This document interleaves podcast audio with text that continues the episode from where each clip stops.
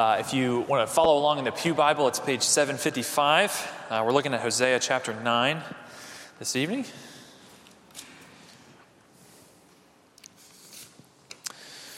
It'll also be on the screens above if you want to follow along there. Um, let me say just a word uh, about the Pew Bibles. If you're here tonight and you're looking for a Bible, uh, feel free to take that one. So, those are there for you. Uh, if you need a Bible to take with you, feel free to take that on your way out tonight.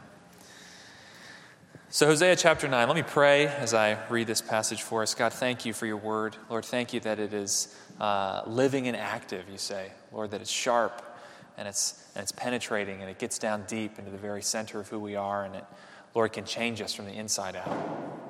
Lord, thank you that you've uh, condescended to speak to us by your Spirit and your word, that you've, you've come and you've spoken things that we can understand about who you are and your majesty and your beauty and your goodness and about who we are as people created in your image and fallen in sin and redeemed in Christ.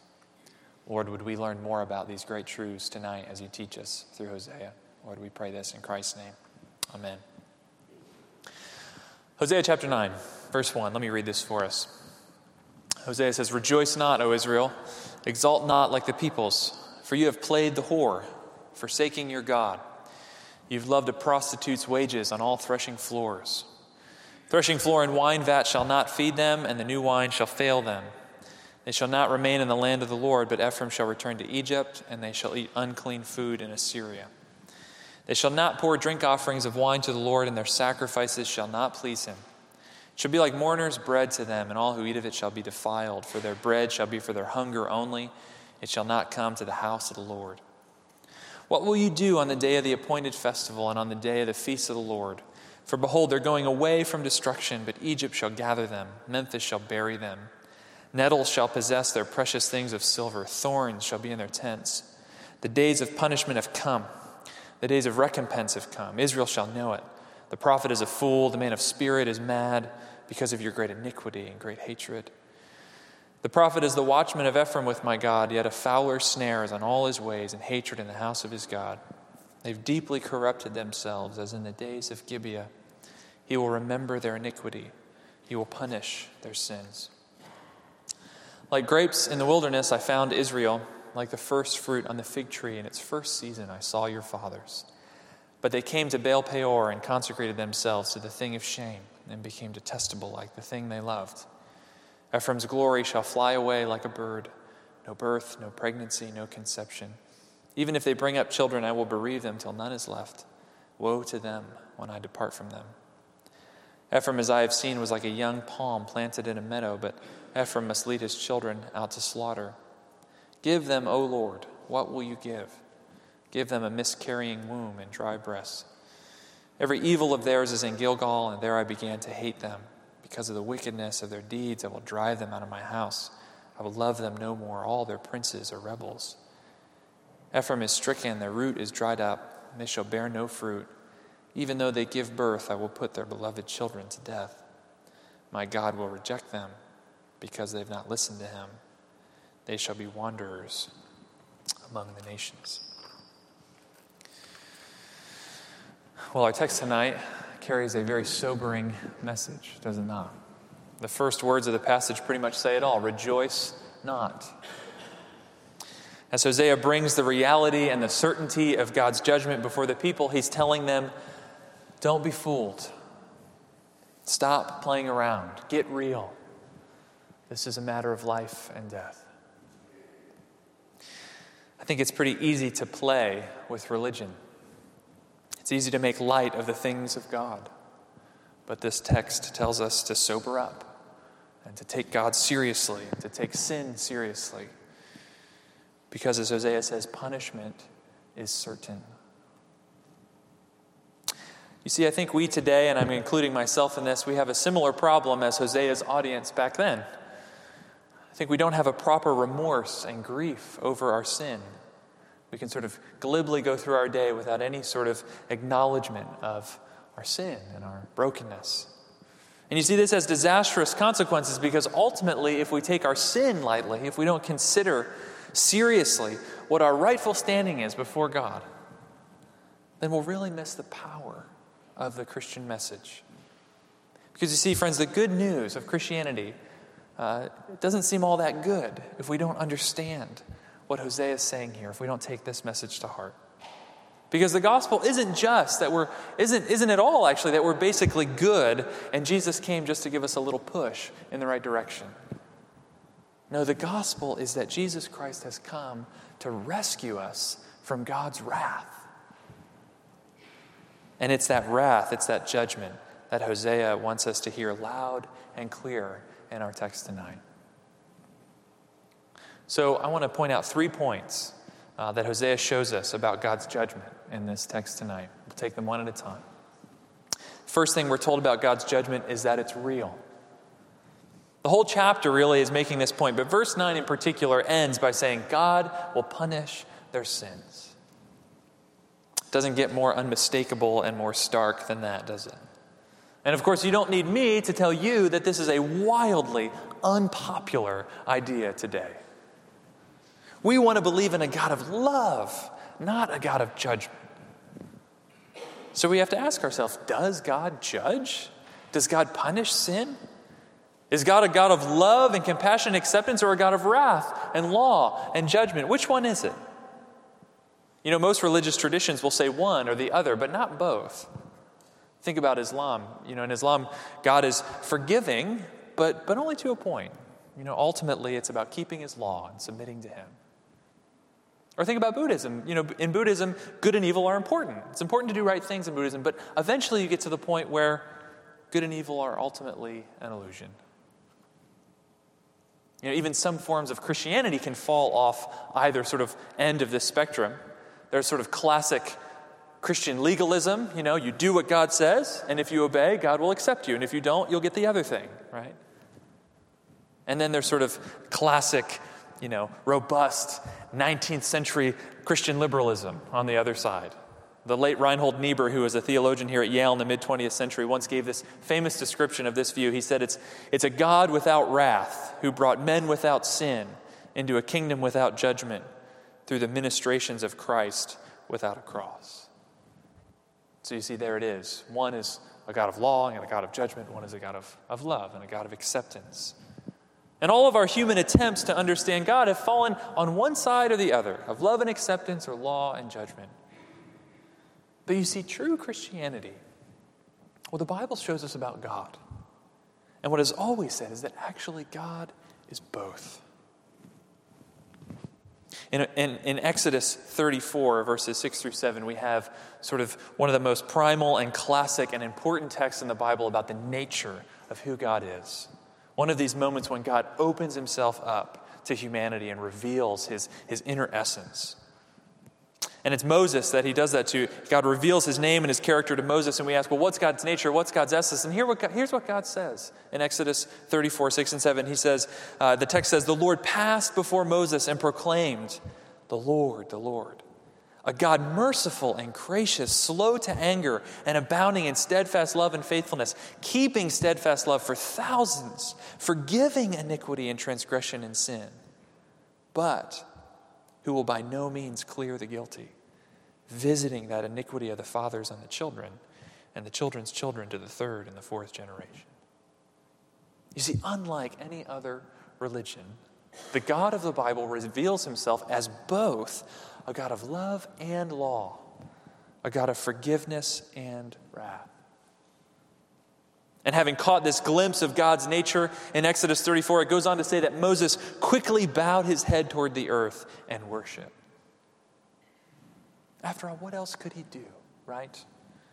He couldn't explain it, he couldn't understand it, he had nothing else to compare this true and living God with. So he fell down and he worshiped God. And you see, Exodus 34 tells us something very important. It tells us that it's not until we see God's wrath, God's judgment, that we can fully understand His love.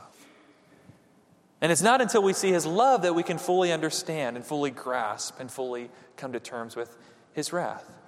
But when we finally get a glimpse of both, then our hearts will be opened up and we will worship Him like never before.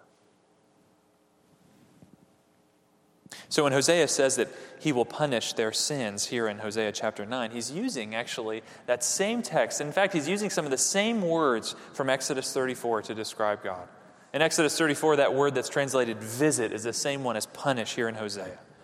So Hosea is appealing to the very character of God that all the Israelites would have known and would have heard to say, listen, friends, God's judgment is real. But can we today, can we believe in this reality of God's judgment? It seems so implausible to us, doesn't it? That God would be a God of wrath. But, friends, tonight, consider with me a God without wrath. A God who called nothing wrong. A God who would never act decisively to put an end to evil.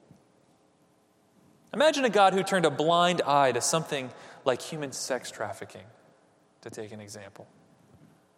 27 million people are enslaved worldwide. 1.2 children are trafficked annually. Two children are sold every minute into lives of exploitation and abuse and degradation. By the time this sermon's over, that's what? 30 minutes times two, 60 children will be sold into sex slavery. Consider a God who wouldn't judge such things. Wouldn't such a non wrathful God be more distasteful than a God who actually did punish evil? Would you worship a God who refused to actually come in wrath against these things? I would suggest that a God who refused to judge would indeed be no God at all. But even if that starts to ring true for us, I think there's another difficulty that we have in coming to terms with the reality of God's judgment. And maybe you've had similar thoughts to this too. It goes something like this You know, we, we tend to think sometimes that if I believed, if I really believed in a God who judged, wouldn't that in turn make me a judgmental and hateful person?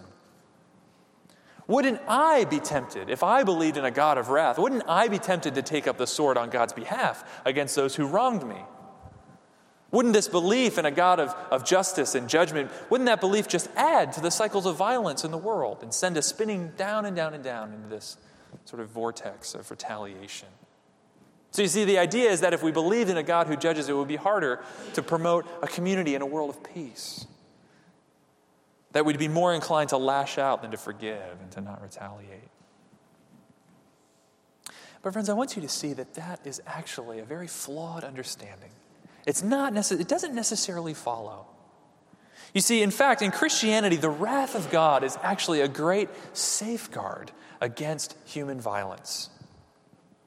Because Christianity says that God will judge those who've, perpetu- who've perpetrated wrongs against me. It says that He's a perfect judge. And when we truly know and believe that God is this perfect judge, it actually allows me to be able to refrain from the judgment and retaliation and the punishment that I want to execute against others. Miroslav Volf, who's also a professor here at Yale, put it this way. He's speaking of his experience in, in Croatia. He says, Imagine speaking to people as I have, whose cities and villages have been first plundered, then burned, and leveled to the ground, whose daughters and sisters have been raped, whose fathers and brothers have had their throats slit. You say, We should not retaliate. But why not? I say the only means of prohibiting violence by us is to insist that violence is only legitimate when it comes from God. Violence thrives today, secretly nourished by the belief that God refuses to take the sword. It takes the quiet suburb, he says, for the birth of the thesis that human nonviolence is a result of a God who refuses to judge. But in a scorched land soaked in the blood of the innocent, the idea of a non judgmental God will invariably die, like other pleasant captivities of the liberal mind. He's not pulling any punches in this quote, is he? If God were not angry at injustice and deception and did not make a final end of violence, God would not be worthy of our worship. So, what's Volf saying here? You know, he's saying that if you've ever really been wronged, and if you've ever been a victim of massive injustice, which maybe some of you tonight have been uh, on the receiving end of that, he's saying that the human instinct is to retaliate and make the other person pay. And that a God who refuses to punish sin won't really do anything to change that impulse in our hearts. After all, after all, we will have to be the ones who make things right. We will have to be the ones who make them pay because God's not going to do it. But of course, we know that when we try to make people pay and when we try to pay back, it never works, does it? It just cycles us down into cycles of violence and retaliation. But, and here's what Volf is saying, but if you know that God is your judge and that God is the judge of the world and that He will put things right, then you don't have to try to make the other person pay. You don't have to retaliate. In fact, you can lay down the sword and you can trust, as Hosea says, that God will punish their sins. So you see, friends, God's judgment is real. That's the first point that Hosea is making here in our text. The second point that Hosea wants us to see is that God's judgment is just. In verse 7, God's punishment is called recompense, which brings to mind the idea of settling accounts. You see, God's judgment isn't arbitrary or uncalculated. He isn't a, a wild and enraged deity that you sometimes read about in uh, Greco Roman myths, who they fly off the handle and they lose control and they sort of mess everything up and then they've got to try to put the pieces back together again. God isn't a God who simply judges for judgment's sake. No, Hosea says that he settles the accounts perfectly. He gives exactly what his justice demands. Now, when we read the description of, Hosea, of, of Israel's punishment in Hosea chapter 9, we begin to realize how great their sin must have been. Scan with me through the chapter to see the judgment that God will bring. In summary, God says to Israel, let me just walk us through the passage. In verses 2 through 3, God says, I'm going to drive you back into captivity. I'm going to expel you from the land. And then in 4 through 6, he says, I'm going to put an end to your religious feasts and I'm going to leave them all in ruins. And then in verses 11 through 14, God says, I'm going to bereave you of your, of your children. I'm going to take away your future. And then in verses 15 through 17, God finally says, I myself am going to reject you. God's judgment is fierce, friends, is it not? God is saying that the people of Israel will be left with no land and no children and no favor from Him. It's a picture of the almost complete unmaking of a people, their utter undoing. And that ought to make us tremble. To have no place, and to have no people, and to have no relationship with God. It's a fierce thing. But consider that this is a just judgment, God says. After all, remember that these three things the land and the offspring and the blessing that God is saying He's taking away after all, weren't they gifts to Israel? These were the things that God promised their forefather Abraham. Back in Genesis 12, he said, I'll give you land and offspring and divine blessing. Israel had no right to these things in and of themselves, they came to them as a gift. That's the point that Hosea is pointing out in verse 3 when he says, It's the land of the Lord, it's the Lord who owns the land. It's His to give and to take away. So, if they persist in their rejection of God as they've been doing, if they continue worshiping Baal, which was, a, which was a pagan deity of fertility and prosperity, and if they keep chasing political alliances with the big sort of superpowers of their day, with Egypt and Assyria, then you see, God says, it's actually just for me to do these things because I'm giving you what you're asking for. They wanted Baal, they wanted Assyria. And God finally says, okay, if they are who you want, then have them as your Lord. And when God gives Israel over to these lords, it's a horror. You see, the Baals promised fertility, but it was an empty promise. After all, they were just a block of wood, stone. They, they had no power to do such a thing. And Baal gave them nothing but empty wombs. And when Assyria finally came in, they didn't come in to protect them or to give them security, but to carry them off into exile. It's hard for us to imagine how horrible the experience of exile would have been in the ancient Near East. It was possibly one of the most horrible things imaginable, one of the worst fates that you could face as a people.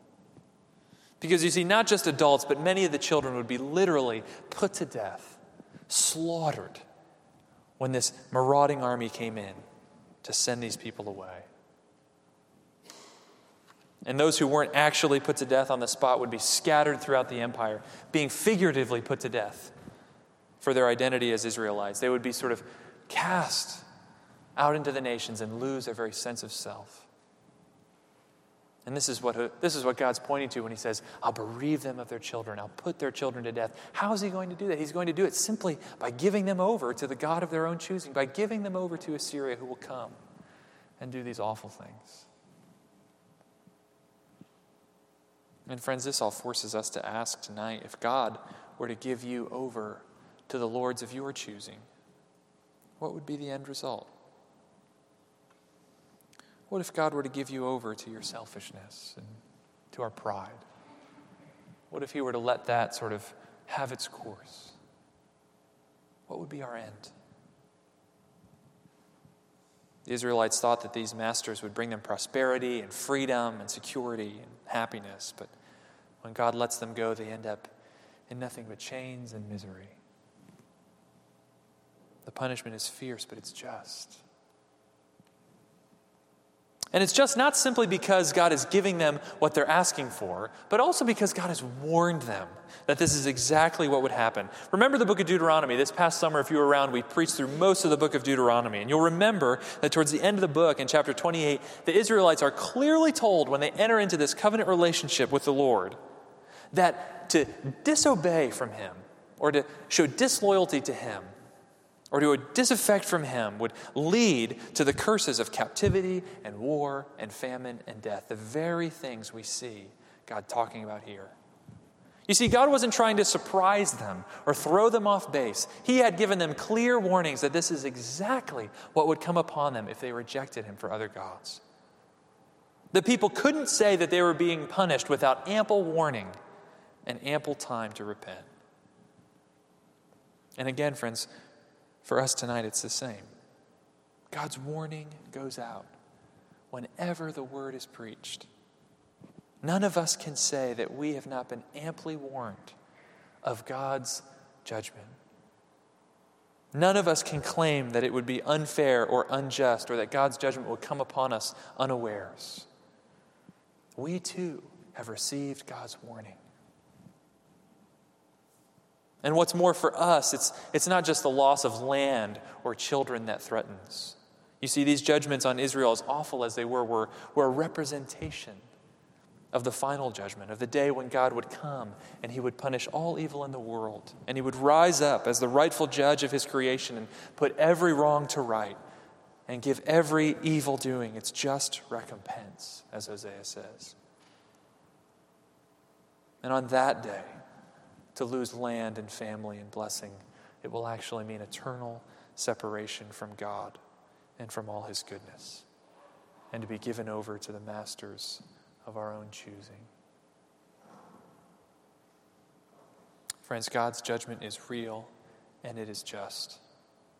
But third, Hosea shows us that God's judgment is certain. This is a third thing that he's bringing before our eyes that God's judgment is certain. You see, it's one thing to believe that God's judgment is real, it's another thing to believe that it's just. It's easy to sort of maybe hold those things in our minds, but it's another thing altogether to believe that God's judgment is aimed at me, that my sins too deserve his just punishment, that I too dangle like a spider over the flame, and nothing but his sheer mercy holds me back from falling in at any moment. And it's perhaps the chief consequence of our fallen condition that we don't realize the depth and the danger of our fallenness. Most of us would probably say, yes, we need God's gracious revelation so that we can understand how good and how loving He is. But do you also consider that we need God's revelation to show us and so that we can understand the depth of our own sinfulness? So God must reveal to us our sin. He must open up our eyes so we can see our true state so we can really understand our spiritual condition. And that's part of what Hosea is doing in our text tonight as well. You see, he wants the Israelites to see that this judgment is certain that it's impinging upon them. And as we look at each of these moments where Hosea does that, it almost presents us with three sort of diagnostic questions to help us to see the certainty of God's judgment on sin. In each place where Israel failed to see, where in each place where Israel failed not just to, to obey God, but to heed God and to listen to God, we see a glimpse of our own sinful condition. There are three such things. Let's look at them one at a time. In verse 1, God says, Exalt not like the peoples. And the question that presents to us is Do I exalt like the nations? In other words, do I exalt like the nations that don't know God? Do all the things that my non Christian workers, that my non Christian coworkers and friends, all the things that they plan and they dream and they value, is it no different than me? Do I have the same mindset, the same practices, the same carelessness in the things of God? Am I caught up in the same pursuits, the same loves?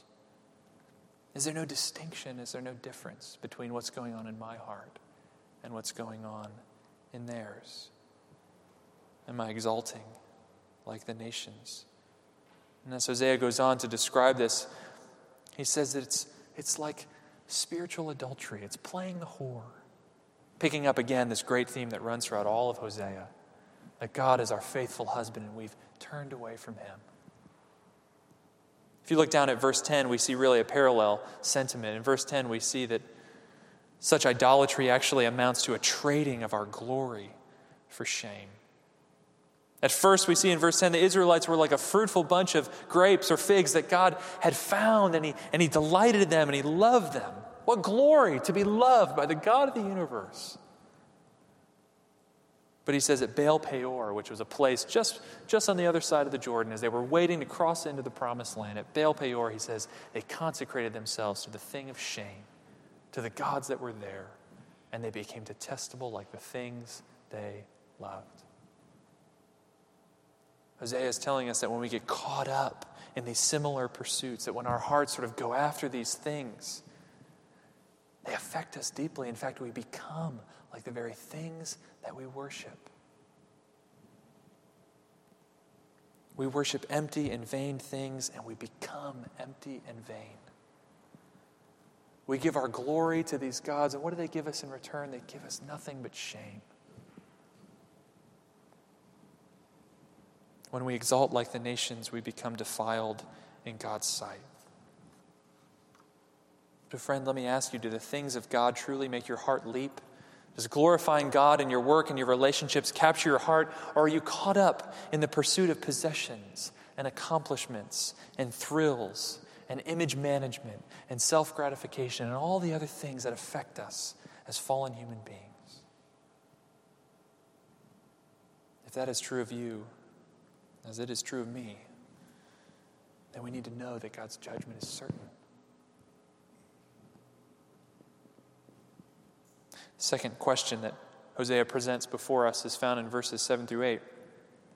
Look down there with me. And the question here really is do you make God's word a light thing? Do you ridicule the message of God? Verse 7 is a bit of a confusing verse, but I think the best way to understand it is actually as a report of how Hosea's contemporaries would have viewed the prophets. In short, they think that the prophets are just nothing but fools and madmen. Uh, the NIV actually translates this verse, I think, really well. It says that the, the prophets are considered fools. The man of the Spirit is considered a maniac because the people have steeped down in their sin.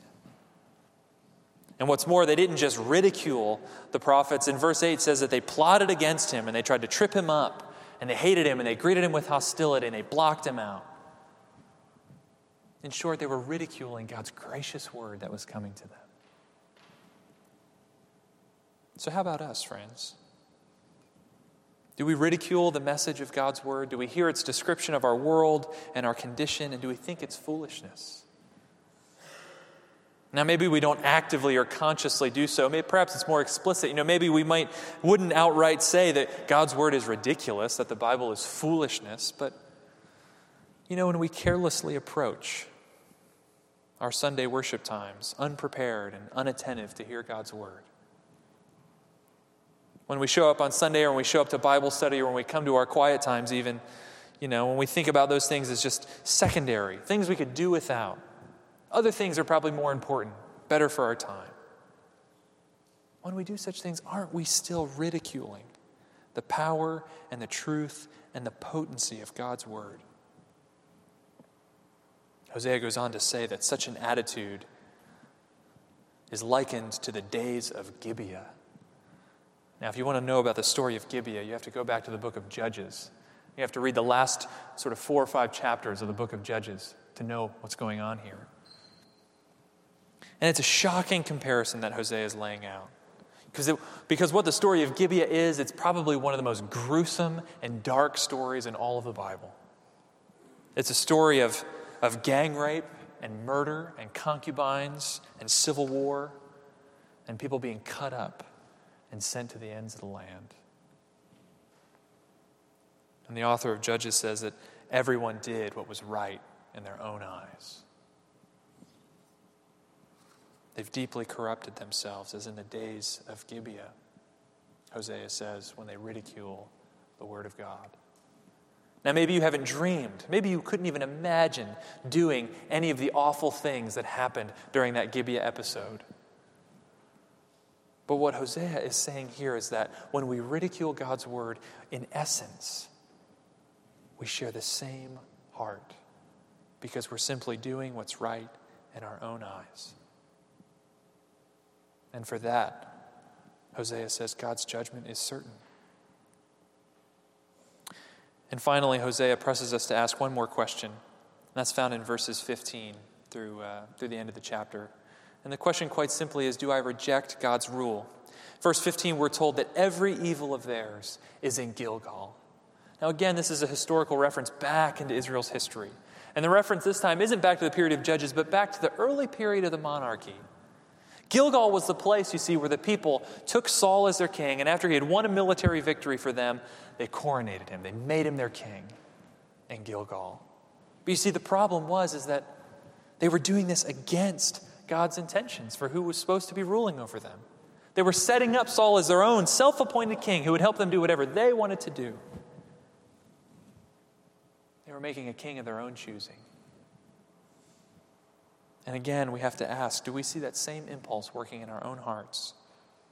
Would you rather not have God's rule be the guiding force in your life?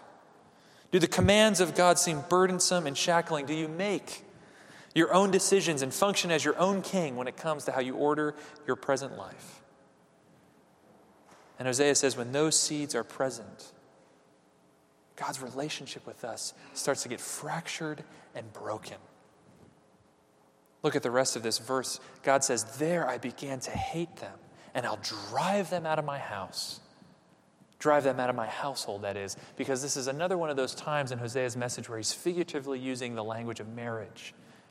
God, again, is the offended husband, and he's driving his adulterous wife out of his household. He's giving her what she's asking for to just be let loose. And when God uses the language of hate here, it's actually much worse than we think it is. Because when we think of hate, we think of it as just sort of merely an emotion that sort of comes and goes and, and is sort of here or there. But in, in the Hebrew language, in the context of marriage, you see, the word hate is actually a quasi technical term. The word hate is actually a technical term that talks about divorce. So God isn't just saying that I'm getting a little angry or I'm, or I'm sort of flaring up, but God's saying that the relationship, this covenant relationship, is torn and it's broken. That it's practically dead. So we have to ask ourselves, in light of this last question Do I do what God commands? Does He have the allegiance and loyalty of my heart, or is something else more primary? Would I just as soon set myself up as king as submit to His lordship? And if we see that in our hearts, friends, Hosea is telling us that every evil comes forth from that attitude. And in such a state, our relationship with God might as well be dead. God's judgment is certain. And as we consider these questions, it becomes evident that none of us is free from God's judgment. As I was reflecting on this chapter this week, it became clear that I too, in my own self, stand condemned before God. After all, whose heart doesn't shirk the rule of God at times and wish that we could run things our own way, right? Whose heart doesn't tire of hearing God's word and often find its message just a little too old fashioned or a little too outmoded for us modern 20th century types? Well, 21st century, right? Whose heart doesn't fail to get excited at the things of the Lord when they should, but gets pretty excited at all the things that our non Christian friends are getting excited about? Don't these questions reveal that all of us stand under the real and just and certain judgment of God? Friends, how seriously do you take this fact? Does it sober you? Or are you still glibly rejoicing like the Israelites of Hosea's day? Are you dancing and spinning to the music in your own head? all the while not seeing that the floor is giving way beneath you. And that all that separates you from falling headlong into the despair of God's wrath is His sheer, restraining mercy on your life. Don't you see that a day is coming when all His goodness and grace will be stripped away? When God will finally come to make things right in the world and we'll all stand exposed before His bar and when the verdict comes down, the result will be horrifying. Because then we will, be, we will be given over to the gods of our own choosing. And in that moment, not only will we be without hope, but most horribly of all, we'll be without pity because we'll see who we truly are. We'll see how detestable we become.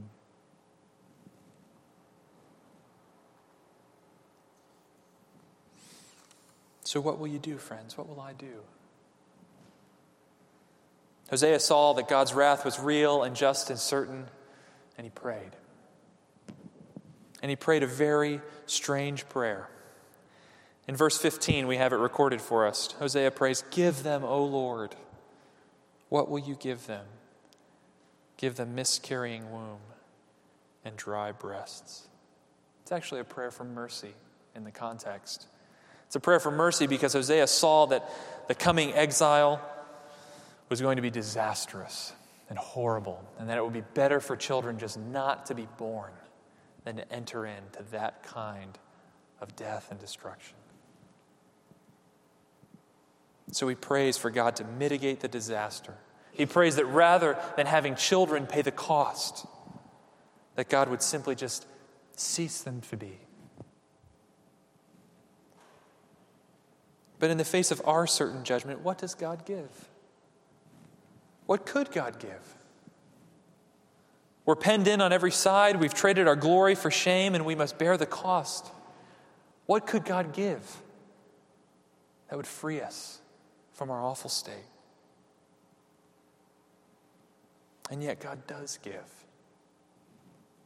He gives something so precious and so unexpected God gives something that's so beloved and near to his own heart that when we catch a glimpse of it, when we see what God has done, we can only fall down in wonder and worship. Because you see, in the face of our certain judgment, God gives not the mitigating circumstances of infertility, but God gives his own Son. The Father sends his Son and the Son willingly takes up that commission to come. And as verse 13 says, to be led out to the slaughter. The Son willingly goes in love to be our substitute, to stand in the place of our punishment, so that those who deserve the punishment can go free. On the cross, Jesus Christ has taken the judgment that we deserve and all who repent and believe in him are freed. And do you now see how only a true look at the wrath of God, as, as we have it laid out for us in Hosea chapter 9, don't you see how this is the only way to see and understand, really to the depths, how much God loves us? Only when you look into the darkness of how far we've fallen, do you see how much God really and truly loves you and me? because he was willing to send his son into the depths of our shame and our despair. To bear it for us so that we can come forth. Only now can we fathom how much God loves his wayward people, enough to pay the price with his own death. So, friends, tonight, as we bring this chapter of Hosea to a close, I want to just say two things. If you've not placed your trust in Christ, do it today and don't delay. The reality is, is that you and I don't know how long the Lord is going to sustain us in this life. And it's clear that one way or the other, our sin is going to be punished. Either we will bear the punishment for it, or we can flee to Christ and He will bear the punishment for us. You must take Him as your substitute, or you must face the punishment alone. There's no middle way. So, friends, tonight, if Christ is knocking on the door of your heart, open up to Him. Receive Him as your Lord and as your Savior. Take Him into your life and know the freedom that comes from having Him. And if you're here tonight and you have placed your trust in Christ, if you are a Christian, let me exhort you through this passage to get serious about sin. Stop flirting and rejoicing in the very thing that Hosea tells us steals our glory and hurls the world into ruin.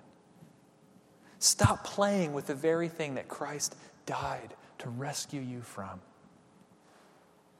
And instead of going out and rejoicing with the world, rejoice in Christ.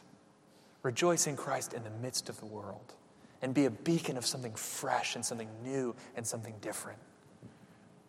Yes, be sorrowful for your sin, but be glad in your Savior. Know that He's come and taken all your punishment on the cross and that there is no punishment left for you. And that the only thing that's left for you is the glory that Christ has come to clothe you in. The only thing that's left for you is the favor of the Father who calls you his daughter and his son. So, in light of this sobering message, Christians rejoice. Rejoice that God has sent Christ to be our sufficient Savior. Let's pray.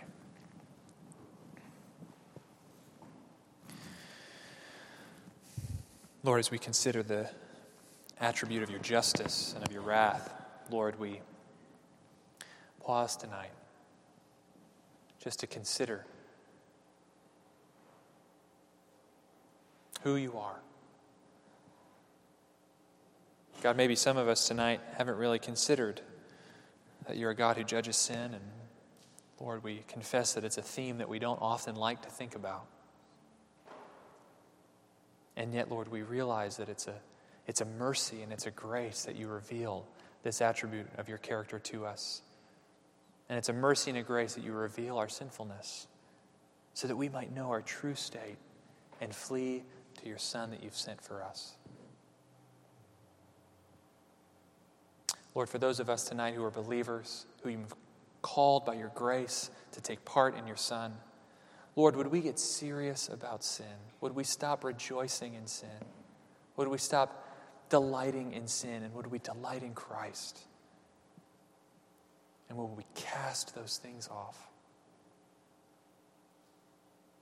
And Lord, in casting them off, would we experience more and more of the glory that you've created us to share with you? The glory that you've come and you've granted us in Christ our Lord. And we pray this in Jesus' name.